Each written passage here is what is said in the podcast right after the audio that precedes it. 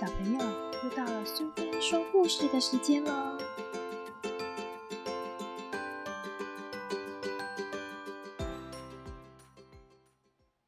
今天我们要讲的故事是林海音奶奶八十个伊索寓言里的《逃命的兔子》，作者是林海音，绘者是贝果，由国语日报所出版。一只猎犬为了饱餐一顿，正追着一只小兔子。